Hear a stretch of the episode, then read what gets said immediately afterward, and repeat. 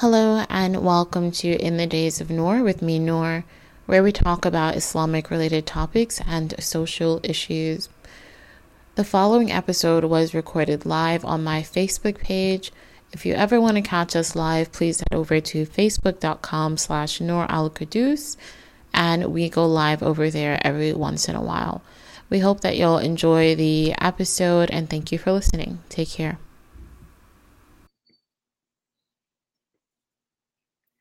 Assalamu alaikum wa rahmatullahi wa barakatuh.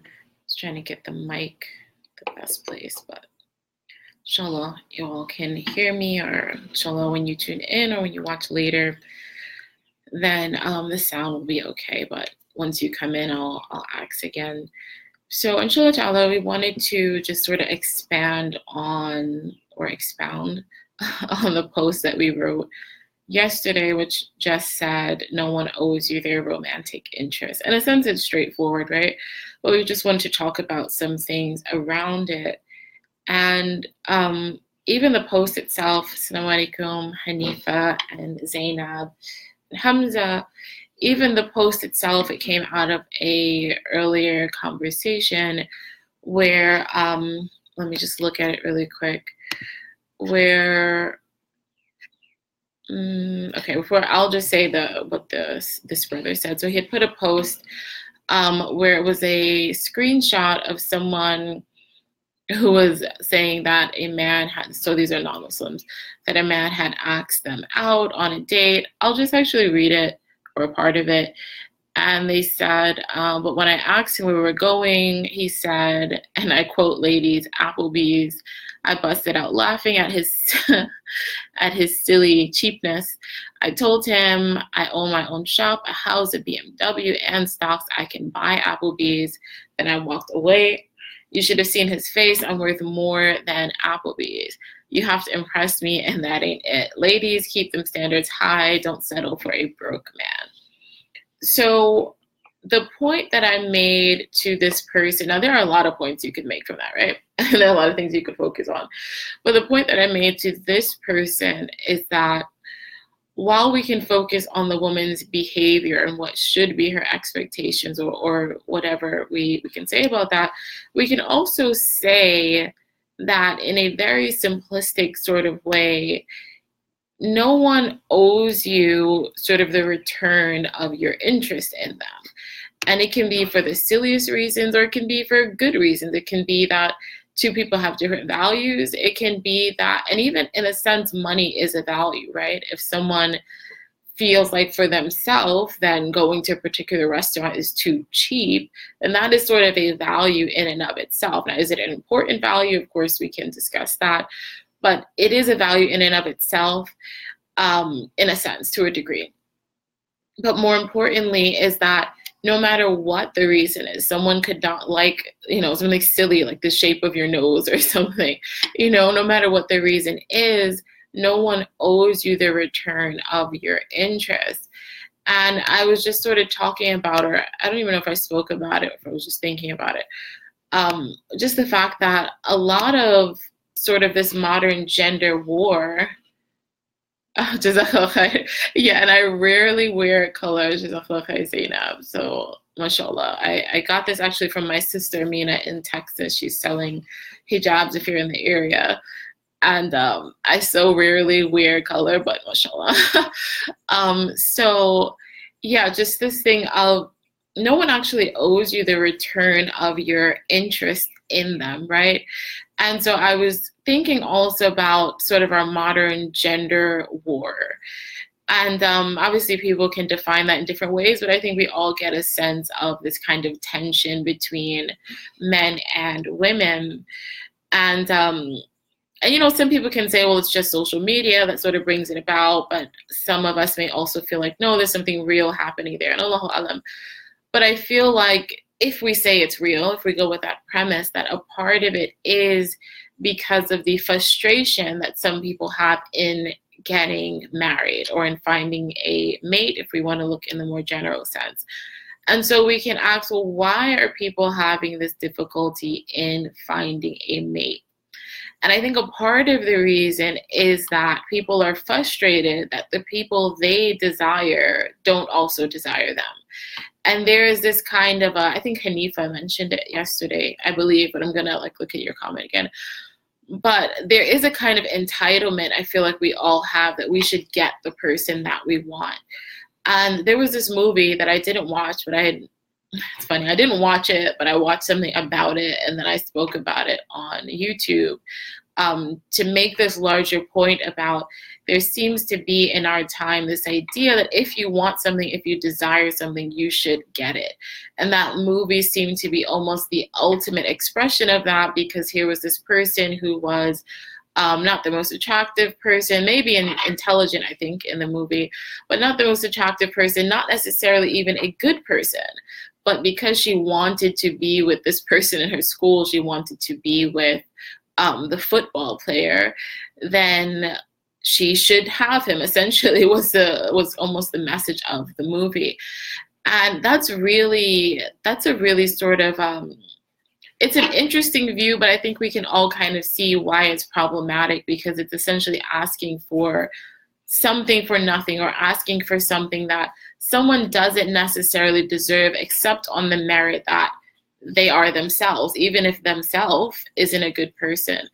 Um, and it's interesting because it reminds me of a criticism that a lot of people have just of our generation, which is this idea that sort of everyone gets a reward, everyone you know gets the cookie, everyone gets the trophy. Um, no one is should be made to feel like a loser. Everyone should be the star. Everyone should be made to feel like the star, and we shouldn't have any kind of hierarchy. Actually, it plays a lot into that of an anti-hierarchical um, view of the world, and that everyone should be equal. And while that's true in some regard, there should be equality in in some areas of life in probably most areas of life, it isn't true that everyone is equal. And we should know that because not everyone puts in the same work, or let's even say for our own selves, we know that um, we may not be as good a writer as we are a speaker. We may not be as good at math as we are at uh, social studies or something. So we're not all going to get the same equal grade, right? But in a lot of aspects of our life, there's just this idea that we should all be equal. So, um, yeah, I wanted to actually read this. This I was gonna say brother, but this guy is not Muslim, but it had sort of the same sentiment. So I just wanted to read a bit of what he wrote in the same vein. Um, let me see. I copied the beginning of it. So he said this notion that it's okay to rage, bark, and belittle any member of the opposite gender, including complete strangers, because you haven't secured a husband or wife is absurd. And, you know, I think that's a lot of what people are projecting, right? Because this idea of a man who is rejected by this one woman because she doesn't want to be taken out to this particular restaurant and then sort of men in general saying, well, see, look, this is how women are. Women are, women are whatever this this infamous term of gold diggers that I hate, but women are gold diggers. Women only women are materialistic. Women need to humble themselves, and that sort of um, and that kind of uh, rhetoric because this one person rejected them or because multiple people rejected them it could be a pattern but you know they always say when there's a pattern and it's always that you are um, the common cause the common factor at some point you have to ask well what is my contribution to this and actually there was there was a brother if i can find it who had recently commented and i thought it was so I thought it was really interesting. And it's one of those things that we have to be careful, I think, at how we use religion um, and how we kind of utilize it to make a point. You know, we, we're all guilty of that, obviously. Um, not obviously, but I think a lot of us are guilty of that.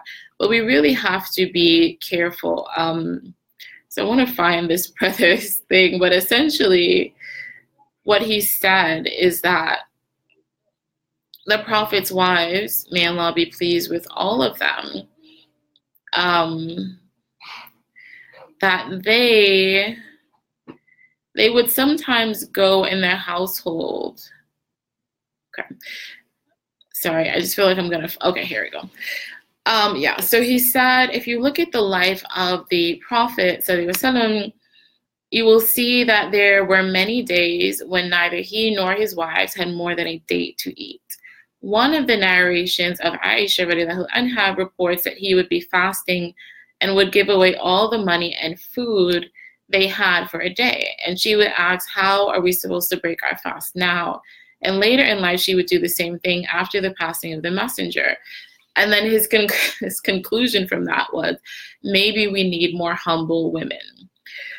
So it's an interesting thing because, in one sense, we may feel like, well, okay, that's not so much of a jump. The Prophet Sallallahu wives, they accepted very little materialistically, so maybe women should too. And I think there's an argument that, in general, um, we're all probably too materialistic. We're certainly far away from how the Prophet lived.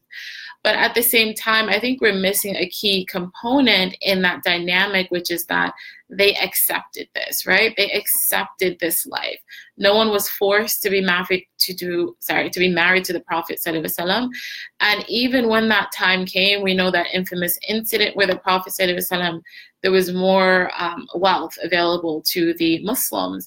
And so some of his wives, maybe all of them, they also wanted to see an increase in their income and their lifestyle. But the Prophet said, his whether the Muslims were poor or whether the Muslims had income coming in or had wealth, then he still was living a consistently minimalistic, simplistic um, life. He still did not own a lot. He, he never started to eat a lot or wear fancy clothes just because the Muslims had more money. That wasn't what he was about. That's not how he chose to live. And so when his wives asked him that, then he actually left for a moment, I believe. And inshallah ta'ala, please remind me someone, or I'll try to remember to link the exact hadith. But he left for a period of time and then he came back and he told the wives, there was in in fact a verse essentially saying that if you want to be married to the prophet, then and I know I'm putting it so colloquially, but essentially, if you want to be married to the prophet, then this is how life is going to be. And if you don't want to be married to him, then you'll be divorced in kindness. And so, at a very first of all, they always had a choice. They had a choice to marry him in the first place. But even within the marriage, they had a choice at that particular junction to say, you know what, this life is too hard. I don't want to live like this. I want to, you know, eat good food and wear nice clothing. And so I want out of this marriage or I want to stay and I'm okay with living like this. And so they had a distinct choice. It wasn't a societal pressure, it wasn't an individual pressure from the Prophet. They had the choice to live as they did. So while we can make a case, and again, I would make a case that we're all, if if you're, you know, Western Muslim and just Western in general, that we're all too materialistic. Um, it's still a choice, right? It's still a choice to live within that lifestyle or not. And this is unfortunately what we see sometimes is that men who don't have um, such a great income that if they come to a woman and you know in their estimation or in the estimation of the community then they are a quote unquote good brother and the woman rejects them then she is kind of uh, seen as how can i say as not being a good muslim essentially that if someone is a good muslim then you should want to marry them and you shouldn't consider um, the wealth of that person and their material resources. And but the reality again is that people have a choice in who they want to marry there's the infamous story that we all know of and again inshallah ta'ala i will try to find it and quote it directly where there was a woman who was a slave and her husband was a slave as well and then she was freed and so she wanted to divorce her husband, and her husband loved her. He was begging her, you know, to stay with him. When you when you read the story inshallah ta'ala when I post it, then it, it is really a dramatic story. And it's not to say that you don't feel bad for the husband. You do, because when one person loves another person and the other person doesn't return it, that's really hurtful. Um, so he wanted to stay with his wife to the point where the Prophet interceded on his behalf to ask her, you know, why don't you stay with your husband? And she essentially said, you know, are you telling me to stay with my husband? And he said, no, I'm just interceding on his behalf because obviously there's a difference between if you're a Muslim, a Muslim in these times, and the Prophet tells you to do something versus his advising you.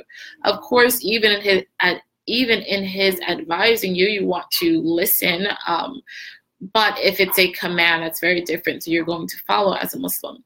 So he said, No, I'm not commanding you, but I'm interceding on his behalf. And so she simply said, I don't I don't want to be with him anymore. And so that that um I believe she left the marriage. And that story is really important because, in one sense, as I heard someone say that I didn't really like this person saying this, but whatever. In one sense, you can say, you know, oh, that's really unfortunate that she wouldn't take the advice or this intercession of the Prophet and just be with her husband and and return his love. Um, but in another sense, you get to see that whatever the reason, it really is okay to this is tough because it's tough to to really express because no we're not going to say it's okay to like divorce someone for any reason. But in a sense that it's okay if you can't or don't want to return someone else's feelings of love that them loving you is not enough or it's not it doesn't put uh, it doesn't mean that you are forced to return that. And especially in the getting married process because again if you are married then you probably there's more of a um, there's more reason to try to make it work. But if you're not married and someone is interested in you and you're not interested in them then that's okay. And i like something that um, sister imani said that her father told her which was um, let me just look at this really quick she said, she said, my, oh, I'm sorry, Sister Iman. She said, my father taught me that years ago. He said, even if he claims to love you, you owe no man your love if it isn't there, even if he is a nice guy. And, you know, I think that women sometimes get this pressure more in, in Allahu Alam, but I don't feel like men get this pressure as much. Um, whereas a woman, if she doesn't want a man of a particular um, financial status, which is usually what's coming up in these conversations, then she is kind of shamed, right, by the man, by the community, or by men in general. Whereas I can't really think of anything with a man where he would be shamed. I don't know, you know, I because I would think, okay, what's the equivalent of money for men? I would kind of think looks, and I can't imagine like a man saying, you know, sorry, I'm just not attracted to that sister. I'm not interested in someone saying, oh, you're so superficial for only looking at her look. Allahu Alam, maybe in some circles, but I don't think that is as pushed. Um, and actually, that makes me think of this story where this man who was getting married to someone and she got she contracted some kind of disease that like deformed her essentially and i don't know if it's a true story or just one of these stories that are told um, and so the father or the family called him and told him what happened to the daughter. And he said, Well, actually, I have developed leprosy as well, or whatever kind of disease it was that made him blind. And so, you know, like coincidentally, right? And so they get married, they have a wonderful marriage. And then when she dies, she dies before him, suddenly his blindness is cured. So essentially, the essence of the story is that this is almost like an extreme kind of chivalry that despite her looks being deformed, he still married her and um, was a good husband to her. And while those stories are valuable, you know, if you think that a person is overwhelmingly a good person, but maybe there's just one thing or one major thing well not, let's not say one major thing but let's say you have some kind of list right and they check off on 90% of it, and maybe they're exceptional in some regards. It's not to say that it's not a good thing to still try and um, see if there could be something there and try to have a good marriage, that there is value in that. But it's just to say that if you don't want to do that, then there should not be any kind of shaming in that. And I think it's not just a matter of should and shouldn't. I think it's also a matter of what is most valuable to do. That if you are someone who is quote unquote on the marriage market, um, that you're it'll be a lot easier for you if you can quickly move on from people who aren't interested in you. So if you, if there is a woman that a man is approaching and she's not interested because of his financial level, it's a lot easier for him if he is just able to say, okay, we don't match, I don't have what you want, I'll just move on to to pursue something else. Then for him to harp on that and become angry about that and then formulate his opinions about the entire gender based off of that. Um, and again, it kind of creates this negative energy between men and women in general and um, let's say for women, to think of an example for women. Um, maybe you guys can give me an example for women of something that a man that women complain about men not accepting. I mean, one big one may be women who are previously divorced or have children. Um, but maybe there are other ones that you all can think of. So I wanted to just read quickly from maybe not the whole thing, but at least partially from a book that I think is really valuable, and those who are looking for marriage or looking to try and uphold the one that they're in, it may be of use, inshallah ta'ala. So, this is the book Initiating and Upholding an Islamic Marriage by Sheikh Hedaya Hartford. And one of the things that I remember taking her class years ago, and one of the things that stuck with me was her saying that when you're looking for marriage and you're looking for compatibility, she gave the example of looking for someone who is on your religious level.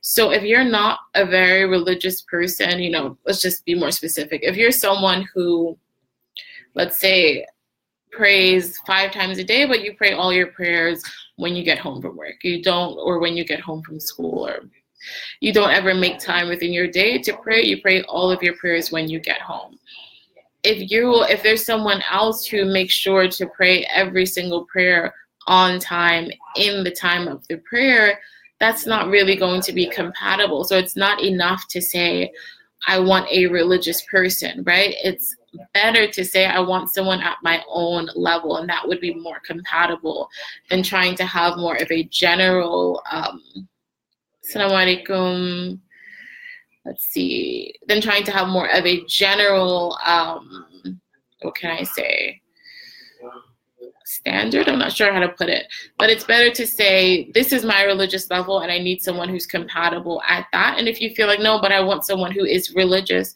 well, you should become religious yourself and then find that person.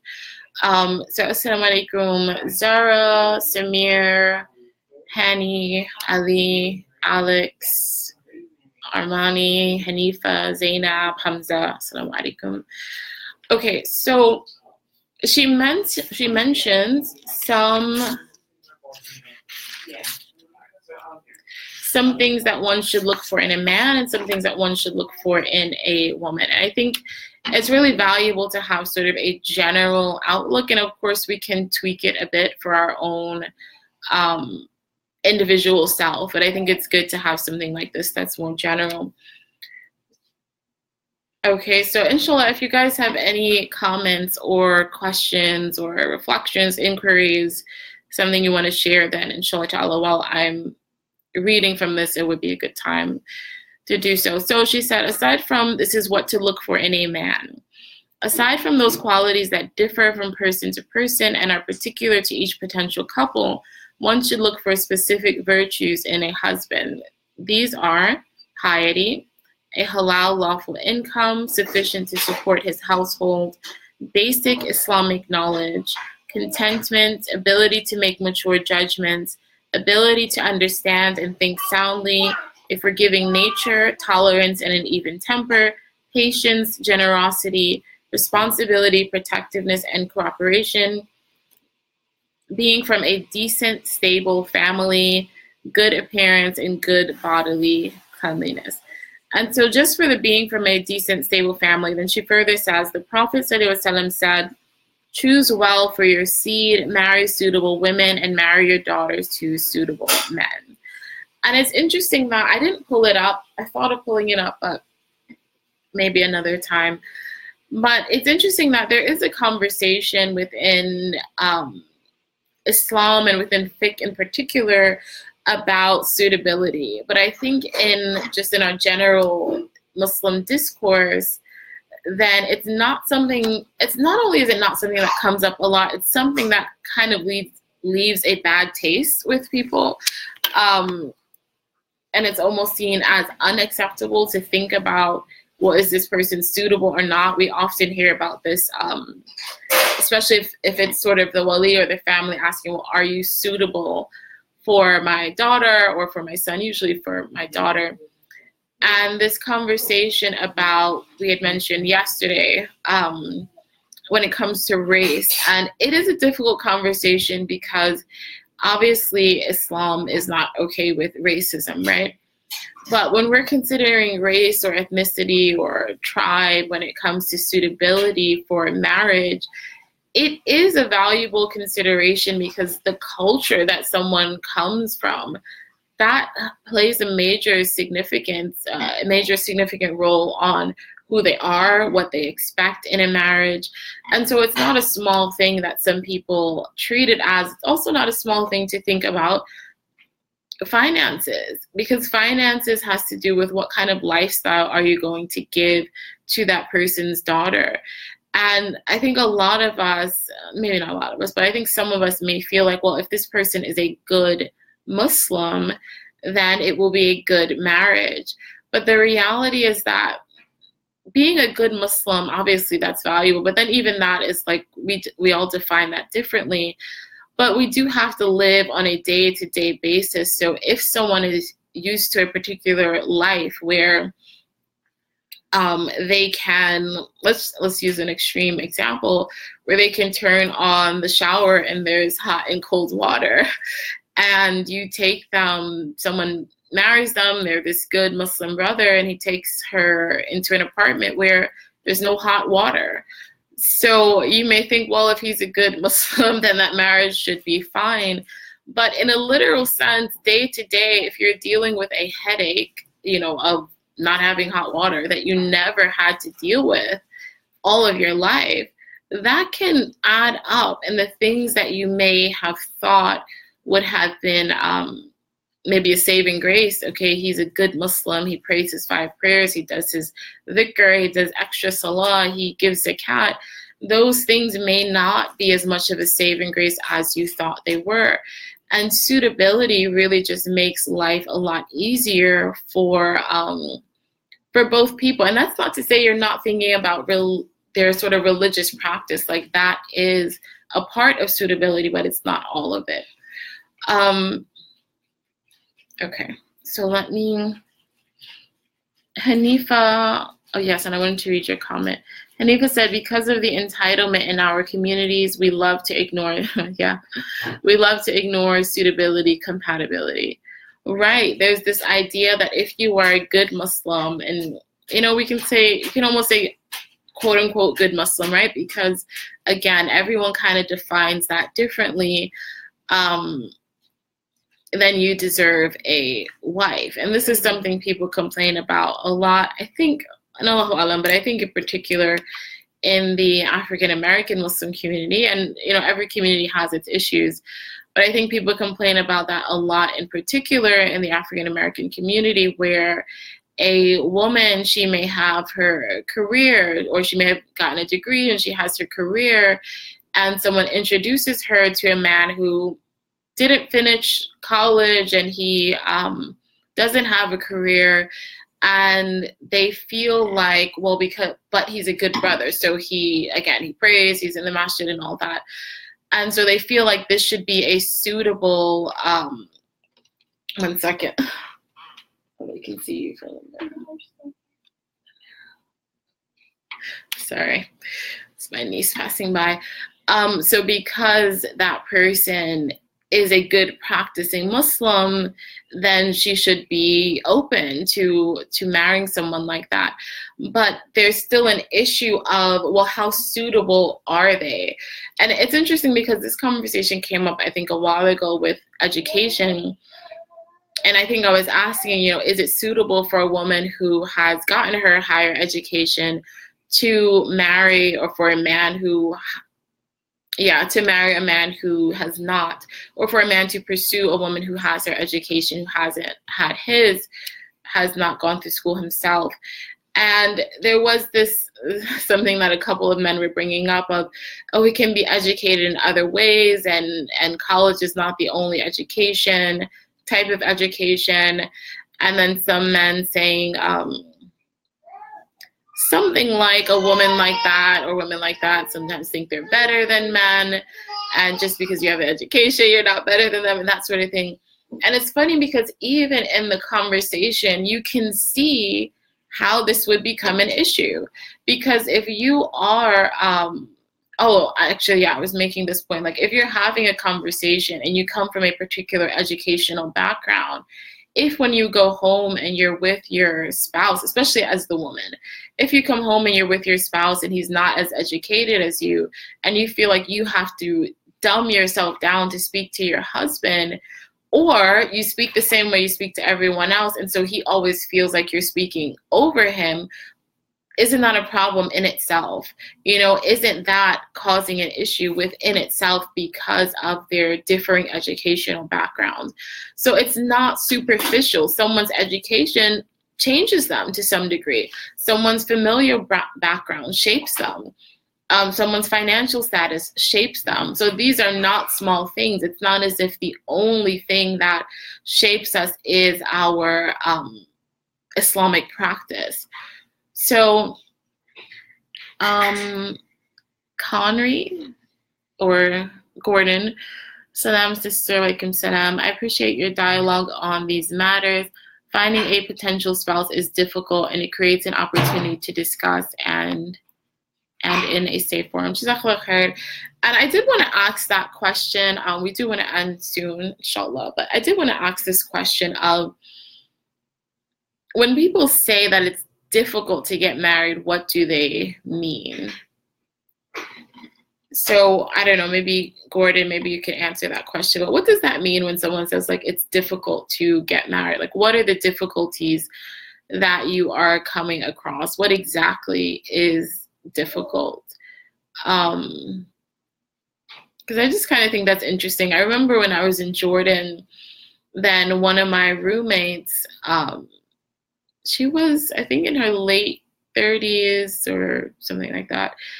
And, you know, she wasn't married yet. And she mentioned something like that about the difficulties of being married. And so I had just asked her, like, in the past couple years of, let's see, yeah, in the past couple years, like 10 years or so, well, how many potential suitors have you spoken to? And I think she said, like, just one or something like that. And it just made me think, well, is it difficult or how is it difficult? When people say that it's difficult is it that it's difficult? Or is it that we think it should be easy so when we face so when we feel at all that things are not coming easy then we feel like it's difficult? And maybe that's saying the same thing but in a different way. But i just feel like we put a lot of effort right into going to school into especially when we're going to college, our application process and what does this school require? What does that school require? getting all the necessary information and paying the fees and studying hard and working hard in school. And we do the same thing at work. But when it comes to marriage, then we just expect it to happen.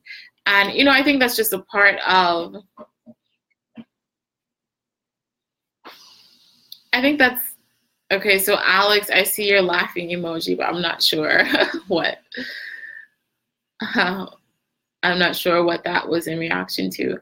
But I think a part of our wanting it to be easy is just like, it's not really a Muslim thing, it's more so a Western thing.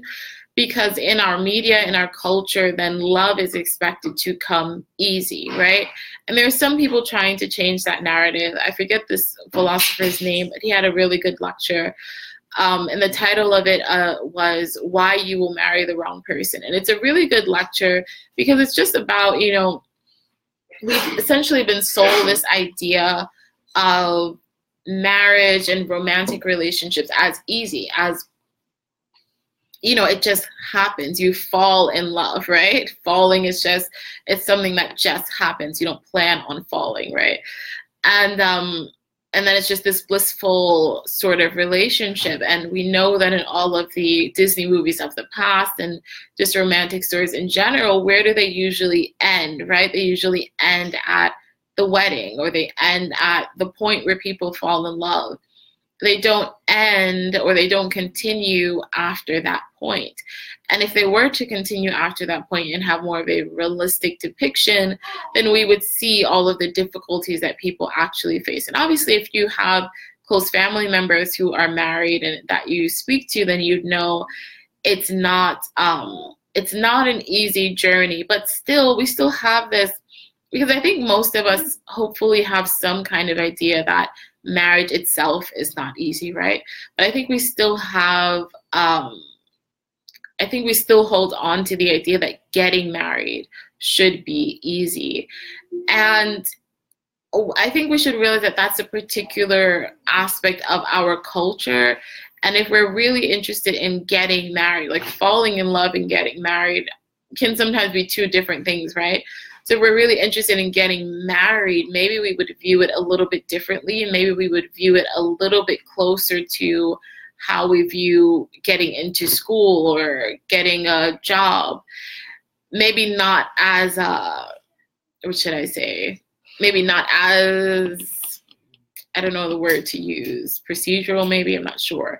But obviously when you trying to apply to college, you fill out the application and, and all of that but even maybe closer to that. You know, I know when I was in Jordan, the way that they did marriages there, you didn't have to do this, but if you wanted to, you would send the sheikha that dealt with it, you would send them a resume, you know, about detailing things about yourself.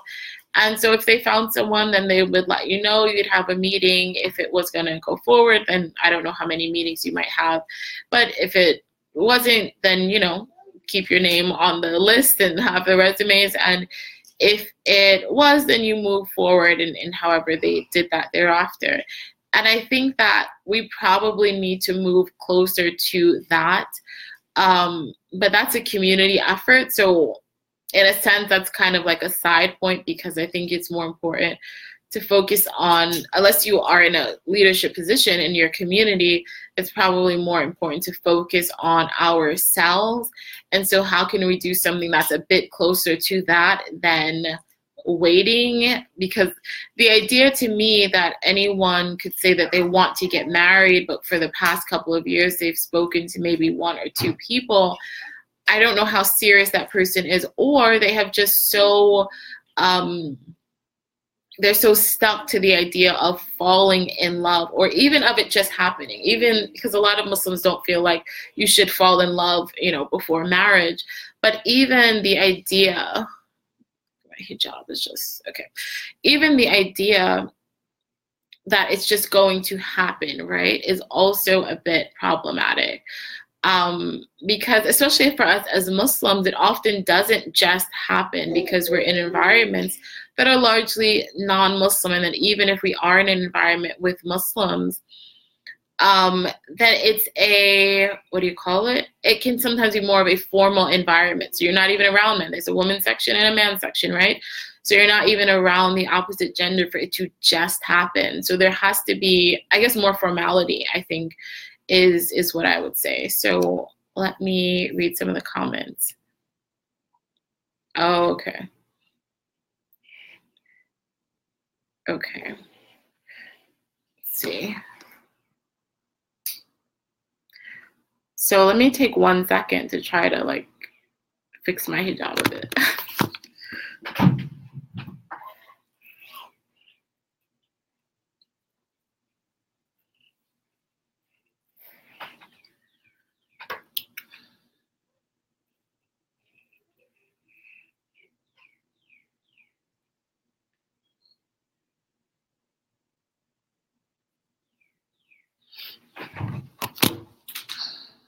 Okay. And I was just, my sister was asking me if I edit my videos, and I was just saying, like, no, I don't really edit it unless I do something silly, like have to take a break to fix something. Um, so I'll I'll have to edit that out when I upload it to YouTube. So okay, Hanifa, you said I was having, uh, and let me also say, um, jazakallah khair to anyone who, to everyone who joined my Patreon. So I don't think you guys are tuned in right now, but alhamdulillah, Arthur, Patrick, Suleiman, and Abdul Malik, khair, they all recently um, joined my Patreon. So Patreon is just a way to support people who make, um, I almost want to say independent content. I'm not sure if I make creative content, but independent content. So if you all ever want to join, then inshallah ta'ala, I'm just going to put the link in the comments. And it'll also give you um, other content. So, for example, I had a post series on my blog about free will. And so I posted the first two. The first two posts of the series are on the blog, but then the second two are just on Patreon. So Hanifa said, I was having a discussion with one of my friends who is South Asian and a doctor. Many times she was explaining is that in her community, women and men seek potential mates with similar career backgrounds, finances, because marrying someone with a career that is not compatible can cause issues. Yeah, I absolutely think it can. And I, I think it's a mistake to downplay that um, and I just saw Alex, you said you were laughing at the idea of dumbing herself down. And it's true, it's funny, but it's also like that's a thing that's I think that is of some importance to think about. Like, and let me say, it's not in all fields that this is going to happen. Not every single field is going to make you like an intellectual, right? Um, but if you have a higher um, education, if you have a bachelor's and a master's or even a PhD, that is going to shape who you are as a person. And it's going to be, and it may not be the best idea to marry someone who has a dramatically different career field than your own, um, especially for women. You know, in a general sense, and we have this conversation with um, with Michael Sanford, if you want to look at that video on YouTube, then in a general sense, he mentioned that women marry across and up and men marry across and down when it sort of comes to finances and um, career fields. I was actually reading an article in the Atlantic about this where it was talking about professors specifically. So I'm just posting the link um, below if anyone wants to watch my video with um, anyone wants to watch my video traditional marriage versus modern marriage with michael sanford. So i was reading this article specifically about professors and it mentioned this that when it comes to women women were more likely to either first women were more likely to not be married with higher education but women were more likely to either marry someone else who had a phd or well, I don't think or higher. I'm not completely sure, but someone else with a PhD, and men were more likely to marry someone could be with a PhD, but also with less than a PhD. I have the article, inshallah, um, saved, so I'll, I'll link it in the comments. But in general for women it's important to marry across and up. And honestly the funny thing is that it's also important for men but for some reason i think men just feel like maybe women are more malleable so that even if she has a phd she can act like she doesn't right? Which is where the whole you know quote unquote playing dumb comes in that somehow she's going to have this higher education but that's not going to change the way she speaks or acts or who she hangs around um, so Hanifa, you also said, for example, she is a doctor and she is used to a certain level of finances and a certain schedule where she works at night. Right. So someone who is not used to that probably won't be a good match for her, or someone who oh, because this was the conversation before, there was this example going around social media of someone who is like a manager at Foot Locker and he marries a woman who or is trying to court a woman who is a doctor or lawyer or something like that.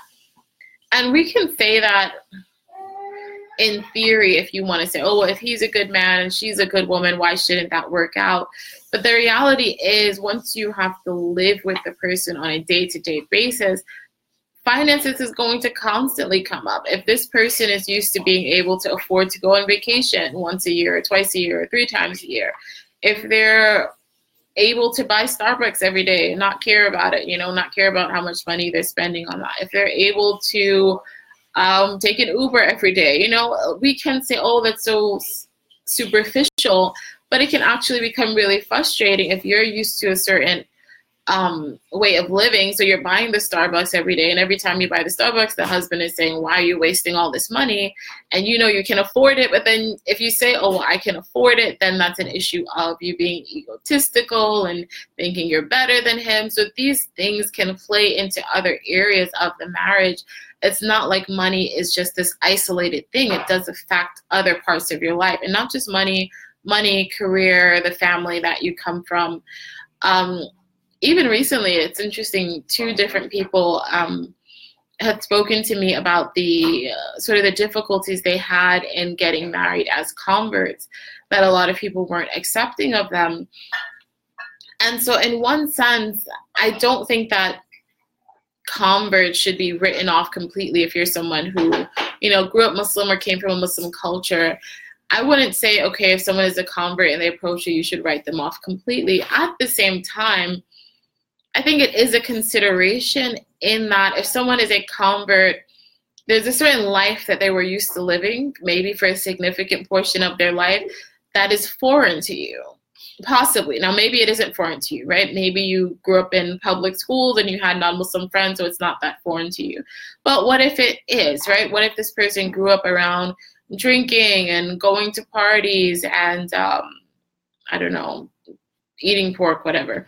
Um, that that can or it cannot make a difference, right? It would also depend why why I wouldn't say that converts should be written off completely, right?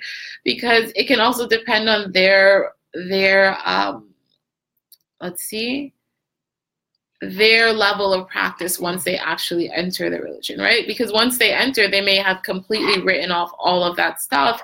And then would it be fair to say that you're somehow better than them because you've been um, not doing those things for longer. You know, I don't know. But I'm just saying that I think it's okay to consider that when you're considering the person you're going to marry, the person your your child is going to marry, that if they're a convert, there are certain considerations that you want to make. Let's say also the person is a convert, so all of their family is non-Muslim. So when they have children, an entire side of that child's family is going to be non-Muslim. How is that going to affect them?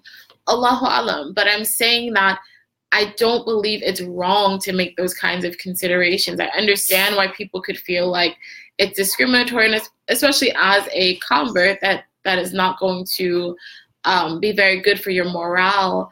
But I do not think that it's unfair to ask those questions because your upbringing is very significant in um, in shaping you, shaping who you are as a person.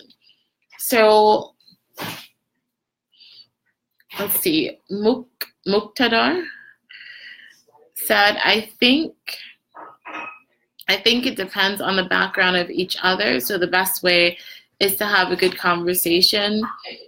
Yeah, that can definitely help. Um, at the same time, a conversation is not the same as just getting the plain facts about the person. So, yeah, a conversation, of course, you should talk to the potential person that you may marry, but at the same time, it is a it is smart as well to just get some basic facts about them. What was your upbringing? You know, are if they're convert, are there any other people who are Muslim in your family? What is your financial status? Um, what is your education? Like those sort of basic questions in a sense we should probably get out of the way first before we even start talking to someone. Like in it would probably be more proper and more um, it's kind of what i was talking about in the sense of being more formal in our approach. Because in a sense if you know that as a woman or as a man you have a certain level of education and you don't want to even consider anyone who doesn't well, then you can kind of write off a lot of people quickly. And that may not sound very nice, but in terms of efficiency, it's a lot more efficient if you can quickly not even entertain people who you know you're not interested in, right? Um, so Conry, you said compatibility, honesty of expectations, and emotional intelligence. Yeah. Yeah, it's all valuable. Okay. Um, there are too many variables at play in contemporary society in terms of social mobility and liberation of information, education that have blurred old contours that demarcated suitability for marriage. Um, I yeah, I you know, I agree that it's more complicated. I don't think it's as complicated as we think it is. Um, like I had put this quote from it's from Al Ghazali's book. It's not from Al Ghazali. He quoted someone else as saying it. If I can find it, I will read it. But essentially, he would he mentioned lineage as a part of the suitability for marriage, and a lot of people did not like that. And the interesting thing is that while let's see, okay, here it is this is again this is not Al, imam al-ghazali saying it but he quoted someone saying it and it seemed like he agreed. Um, he said a wife the word beneath is not going to sound very good but a wife should be beneath her husband in four things or else she will despise him. Age height wealth and lineage she should be better than him in four things beauty, good manners, character, scrupulousness in matters of the religion. So, some of these things we may say fairly are outdated. Um, some are not. We know that some absolutely are not. Women still marry men in general. I think it's like five to seven years older than them, something like that. Um, women, we all know that women in general want someone taller than them. Like that is, it's so funny and it's so stereotypical, but it's true. Like you ask almost any woman. In fact, recently, um, this this younger sister, I was really I was laughing because she was the first woman I ever heard say that she did not want a tall guy. she didn't like tall men. So I found one. But in general, we all know that women still want tall men. Like that hasn't changed. Or a man who's taller than them. Um, wealth, I think that's still generally true. We mentioned the thing about women wanting to marry across or up when it comes to economics. Um, and lineage. Now, I agree, Alex, that lineage is a lot more complicated than it was in the past. Like, we're not from a tribe, right? When it was during the Prophet Prophet's time, it was a lot more clear cut. Like, this tribe is better than this tribe, right? Um, this tribe is will guarantee you more safety than this tribe. This tribe, whatever, has more wealth than this other tribe.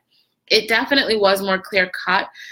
Um, at the same time, we all know that even in America, despite there being a possibility for social mobility, absolutely, alhamdulillah, uh, it's not as great as I think we kind of pretend it is sometimes. Like the American dream, it's real. I think I think the thing about America is that it's possible, right? Like it is possible that you could be the son of a single mother who was a waitress, and you work really hard and you become um, the CEO of a company, right? We all know those stories. It can happen, but we still have to ask ourselves, okay, but of the percentage of people who are sing who are children of single parents who what's the other thing? Of single parents who work minimum wage jobs. What percentage of those people are going to be able to get out of their particular class so to speak to get out of the lower class and make it to the middle class? What percentage? Not is it possible? Absolutely it's possible. But what percentage of people are going to do that we all know the answer is not a lot i don't know the exact percentage but we all know the answer is not a lot. If your parents are middle class, chances are you're middle class too. If they were lower class, chances are you are, you know, quote unquote lower class too, or we should say working class. Um, if they're wealthy, there's a huge chance that they're wealthy. You have to, you would have to be really irresponsible with money to lose, um, sort of generational wealth. The people who are wealthy today, a large percent of them, their grandparents, their great grandparents made that wealth a long time ago, and all they had to do was maintain it. So I think I agree that it's more complicated, but I I don't think it's as complicated as we would think. I don't think that we're so dramatically different than this person who Al Ghazali quoted. I still think that in general, these are the things that women are looking for um, age, height, wealth, lineage. And I think in general, that well, I was going to say Al Ghazali is right, but the person that he quoted is right that there are going to be difficulties when that isn't there. If the woman marries someone who is dramatically younger than her, or maybe not shorter, I would hope, but um, but if she marries someone who doesn't have those general traditional masculine qualities, I do believe there's going to be issues more than likely. And if he doesn't marry someone who generally has those feminine qualities, I think it's going to be difficult. And when we think about tradition, honestly, um, we're thinking about what works, right? Or what has worked, at least for a period of time. So the fact that we come up with something new, that you know, the so-called modern marriage, well, we have not actually proven that it works yet. Like a hundred years from now, if this is the new standard, men and women working, and we all send our kids to daycare, and everyone's happy about that, well, then we can say, you know what, this modern marriage thing was a good idea. But we can't quite say that yet. When we live in a time where we're practicing so-called modern marriage, and most marriages are failing. So there's no correlation that this new way that we're doing marriage is good or is better than than what we did before. Um, okay, Dawood Robinson.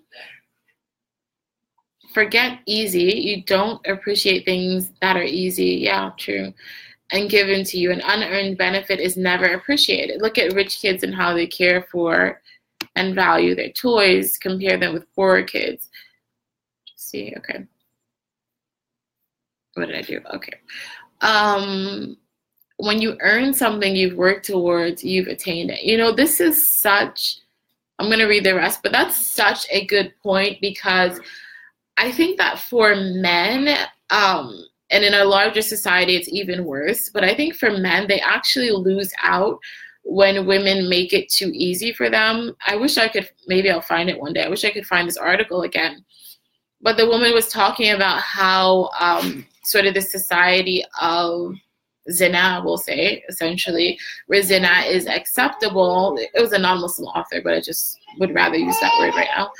Um, that it hurts men because they don't have to work as hard to acquire what they want, which is to be with a woman. So in the past, you would have had to essentially have your life together as a man, that you got some level of education, whether it's college or trade school, whatever, um, some kind of expertise so that you could do a particular job and have some level of, ex- of uh, success in your job before you could come to another man and ask for the hand of his daughter in marriage.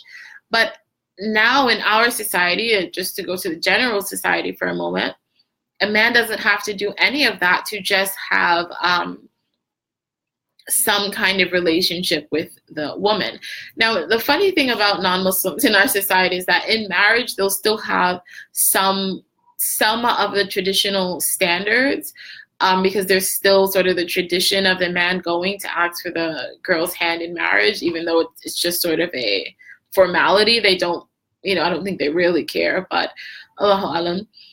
But in a general sense, just to be with a woman, men don't have to put in a lot of effort. And that hurts men as well. Um, I mean, I wish I could read that article because she made a really good argument. But just in short, I think it's true that you don't appreciate what you have not put some work towards. So if as a man you want to marry a woman and you don't have your life together at all and she says yeah sure why not are you how are you going to look at that woman? Are you really going to appreciate her? Are you even going to think that she is valuable if she allowed you to marry her without doing much of anything um, for yourself and without proving that you'd be a good husband in any way? Um, so you said when you earn something you've worked towards you've attained it. When you've worked towards when you've worked with someone towards a goal, then you have a partner, someone that has shared your journey. If the journey has been hard, you recognize it has been hard and you value the person who is there with you. If something isn't worth working for towards, is it really worth having?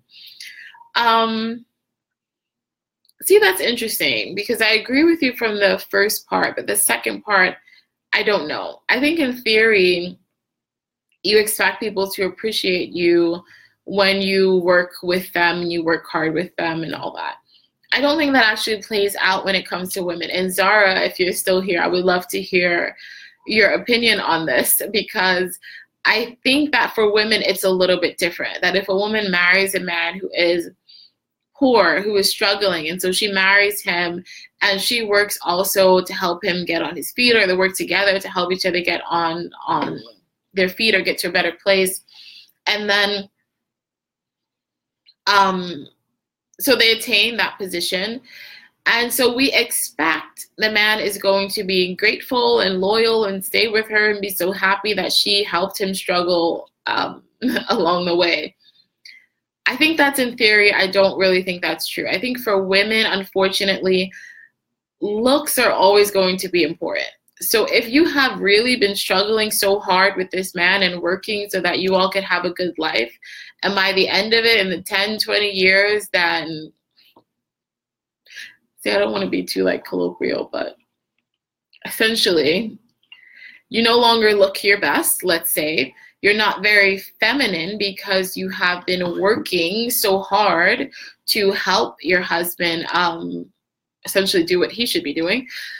Then we would like to think that there would be appreciation, like the Prophet appreciated Lady Khadija but as we spoke about, the kind of work she did is not the same as the kind of work a woman would do today.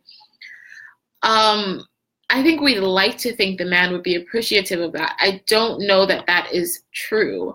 I don't know that a man who finally has everything that he wants materialistically would not go out and seek the kind of woman that he can now get with those resources. And we see it time and time again with non Muslims for sure that the woman that he struggles with is not necessarily the woman that he's with when he actually is successful. Um, for Muslims, I don't know, Allahu Alam, maybe we're different, but I, I'm not I'm not sure about that. And Zara, if you're still here, I'd love to hear your opinion on that. Um, so Muqtada said, even if you have different backgrounds, if you have a good compatibility, it is very easy and best knowledge in Islam you know, again, I feel like that's what we say in theory. I don't know that that is actually true. Um, different back, it depends. What are the different backgrounds, right? Uh, one person is wealthy, one person is poor. It comes from a poor background. And it still depends on where you're at today, because maybe when you meet each other, you're at the same level, right? So that also matters. Um, one person is from, let's say, an Arab country, one person person is American. I remember the story of this woman, um, this couple who got married. It was a black woman and an Arab man. And they got married. They must have thought they had some kind of compatibility, I'm sure. But he would start to demand that she didn't leave the house. He didn't want her to leave the house. Now, am I saying that's an Arab thing? I don't know. That's probably not fair to say. But she was used to a certain level of freedom of movement. And clearly, he was used to or had the idea that he should be able to tell his wife that she can't go wherever he doesn't want her to go. And we spoke about this idea that um, in the fiqh, that's technically true, but it still takes account of the culture in that if in your culture, then the society is safe and women are free to move about as they want, it's okay to assume that you can go where you want. Um, unless the husband says otherwise. But again, that's why it's valuable to talk about compatibility. And cultural compatibility, I think, is actually very valuable in the sense that there are a lot of things that you can assume. Whereas when you're dealing with two people of two different cultures, there are a lot of things that you cannot assume. So you can assume if you're an African American woman or African or Afro Caribbean or American white woman or probably a lot of different groups in this country that if you want to go out to the store, you're not going to ask your husband. You may say, "Oh, hey, I'm heading out to the store," or if you really want to go anywhere, you're not. There's not going to be this idea of seeking permission because that's just not our culture. The husband won't ex- expect you to do it, nor will you expect to do it as the wife. So maybe you would only have to do it if there was some sort of exceptional circumstance where the husband um, wanted that. But you can assume that you don't have to do that. Whereas if you are an American woman and you marry an Arab man, an African man, a um well let's just leave it there african or arab man you can't make that assumption like you don't know you don't know what their culture is even if they tell you because a part of the thing too is that when it comes to culture we don't all realize all the little ways, all the big and little ways that culture shapes our life. You really have no idea, and it only becomes incredibly clear when you have to um, interact, especially in an intimate way when it's a spouse, with someone of another culture. Then you notice all the little things. How do we prepare to eat? How do we eat? Um, where do you sit when you're eating? How do you sit? How do you greet your guests? What do you do you offer them or not offer them? How do you offer people food? How do you like there's so many little things that we don't realize when we're all just in our shared culture. But if you marry someone of a different culture, it can absolutely become um, a difficulty. So I, I think it I think it's something worth considering in general. And in general, one of our shuyukh told us that in general, they do not marry people of different backgrounds. Like if they're doing a marriage, or maybe she was saying they advise against it, something like that. Because in general, we don't think of all these little things. We don't have the insight to actually think of all the little ways that cultures can be incompatible. All you think is, well, we get along, right? But you don't really even realize how dramatically different cultures do things until you're in that space. Now, I'm not saying it can never work out. Obviously, it can work out sometimes, but it absolutely is an important consideration to make. Um, Jazakallah khair, Hanifa. I appreciate that. Yeah, inshallah, if you want to join our Patreon, please go to patreon.com slash fake and olive blog. Um, let me see. I'll put it in the comments again. And you can join for one dollar, one, let me see, one, five, or ten at the moment. Alhamdulillah, we've had four people join so far. So I appreciate Arthur, Patrick, um, Abdul Malik, and let's see. Arthur, Patrick, Abdul Malik. Mm, how could I forget? That's horrible. I just had it in my mind. Um, let me see. Arthur, Patrick, and oh, and Abdul Malik. Arthur, Patrick, and Abdul Malik, Hamdulillah, I greatly appreciate um, you all becoming patrons. So in Patreon, it's just a way to support people who do independent work, creative work, help support my blog, help support um, the books that I'm publishing. So, you know, alhamdulillah, any any amount counts and you also get um, content that will only be there on the site. So, okay, Alex.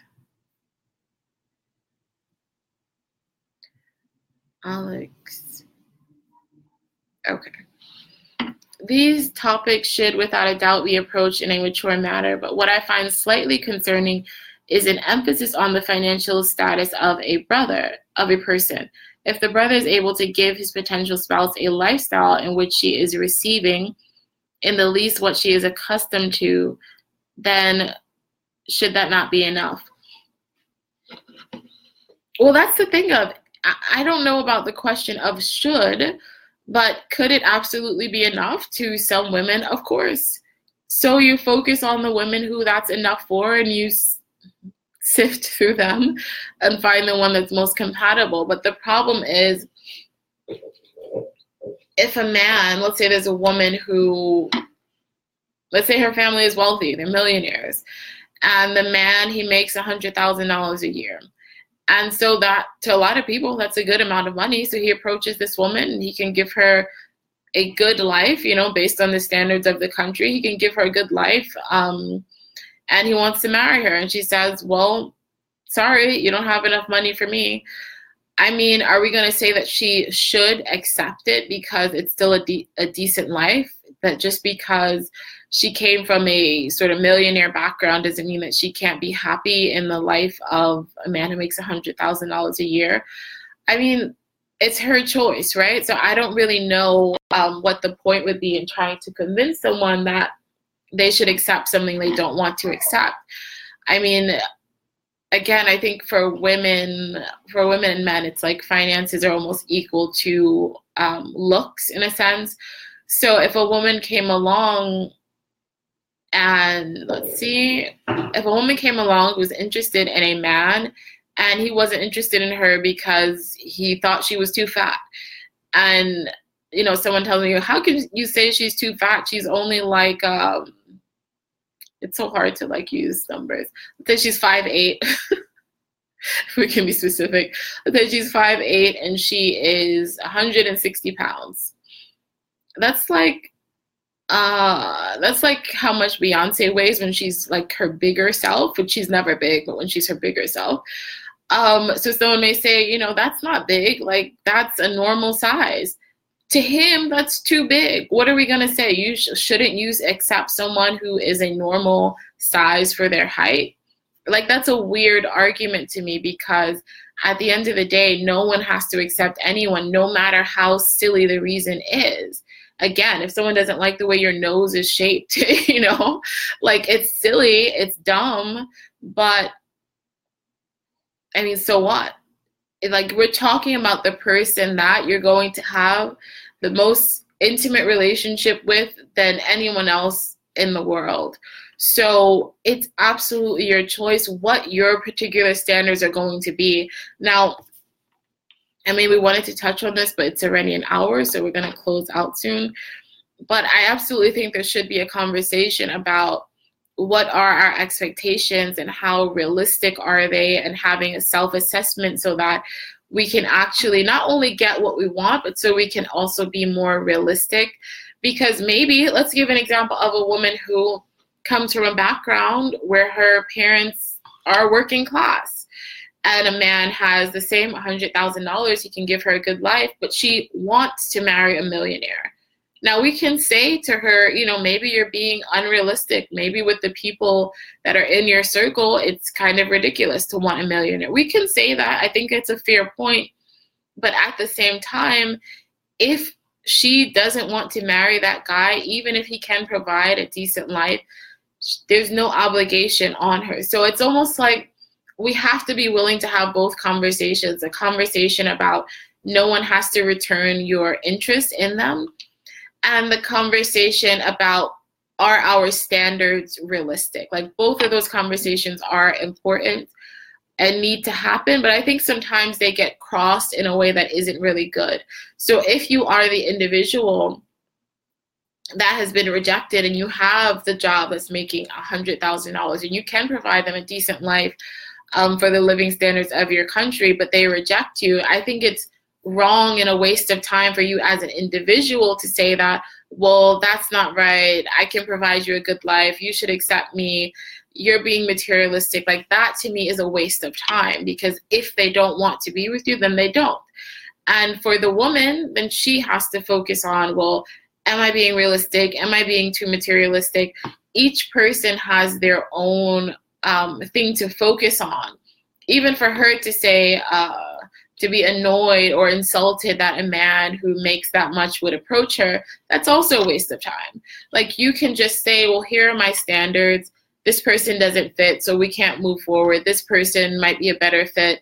This person, they don't exactly fit, but they have some other outstanding qualities that will make me uh, want to move forward, right? And it can maybe be less of a um, tense conversation around this and more of a productive one. Um, so Conry, Conry said, I also had issues with compatibility with different work ethics, volunteerism, and future goals. Yeah. Yeah, that's also important. I think, you know, yeah, there is an overemphasis we have on finances, maybe because it is an easier thing to talk about because it's so black and white. But obviously, values can come in so many different forms. So you said work ethic, volunteerism, future goals, right? So if you feel like, you know, dedicating time to volunteering is really important to me, and the other person thinks, let's say as a woman, that's what you want, and the other person feels like, no, we, I want you to stay at home and primarily focus on raising the children and focus on you know giving us a good household no one is wrong but that's not a very compatible um, match right?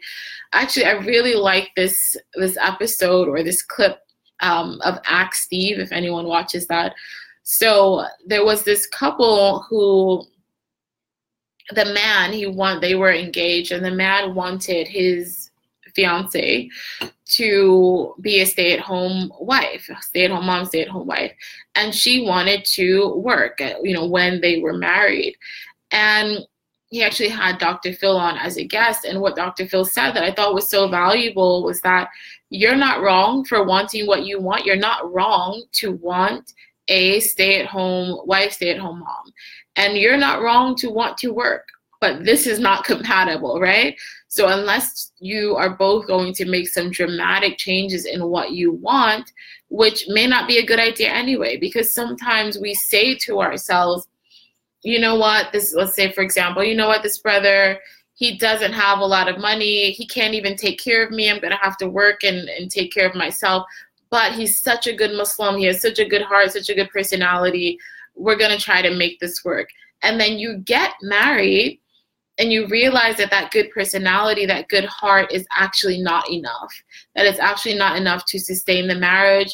You increasingly have problems, and then the marriage ends. The, the funny thing to me in our society is that I think everyone gets married for the same reasons, right? Probably 99% of us. We get married because we love the person, right? We like them or we love them. Versus Muslims, some people we don't feel like um, love is important or whatever before marriage.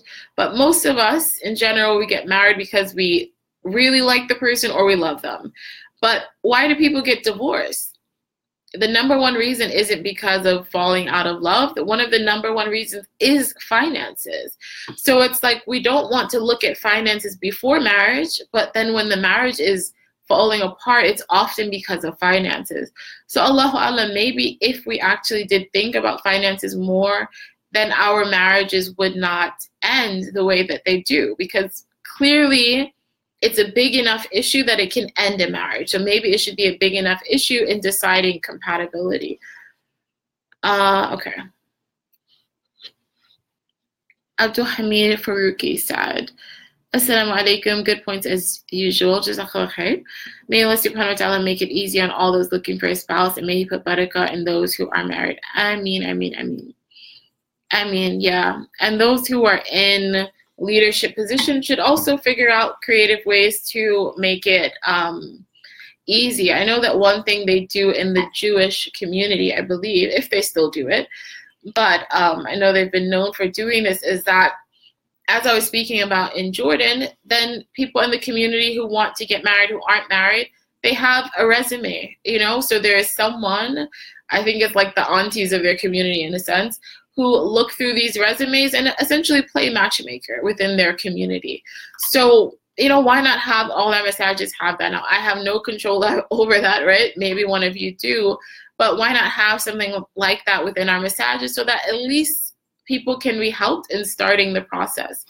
Um, okay. Hanifa. So I'm just going to read these last couple comments from Hanifa, inshallah ta'ala, and then we will go.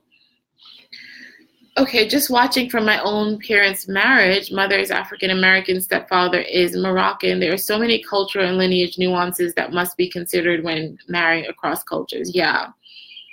And I do feel like if you're going to marry across culture, and Allahu Alam, but I feel like one thing that you could do that may be helpful is to really fall in love with that culture, right? Especially whoever has the stronger culture. I think for us as Americans, we're usually, in Allah Alam, but I feel like we're usually more malleable. um, than people who come from other cultures because even within our culture is kind of a mix of different cultures in America. Um, so if you can fall in love with that culture, learn a lot about that culture, that may be really helpful. But and even live in that country. But absolutely, there's so so many considerations that can be made. Um, so Hanifa said, it's crazy how we get emotionally and romantically attached to people without considering compatibility first. Yeah. Stop falling in love. I like that. Stop falling in love at the sit down. This is an interview. That's perfect, Hamdana. That is a good point to end on. Jazakallah khair for joining us. Inshallah ta'ala. Uh, we'll see you next Sunday. Assalamu alaikum wa rahmatullahi wa barakatuh.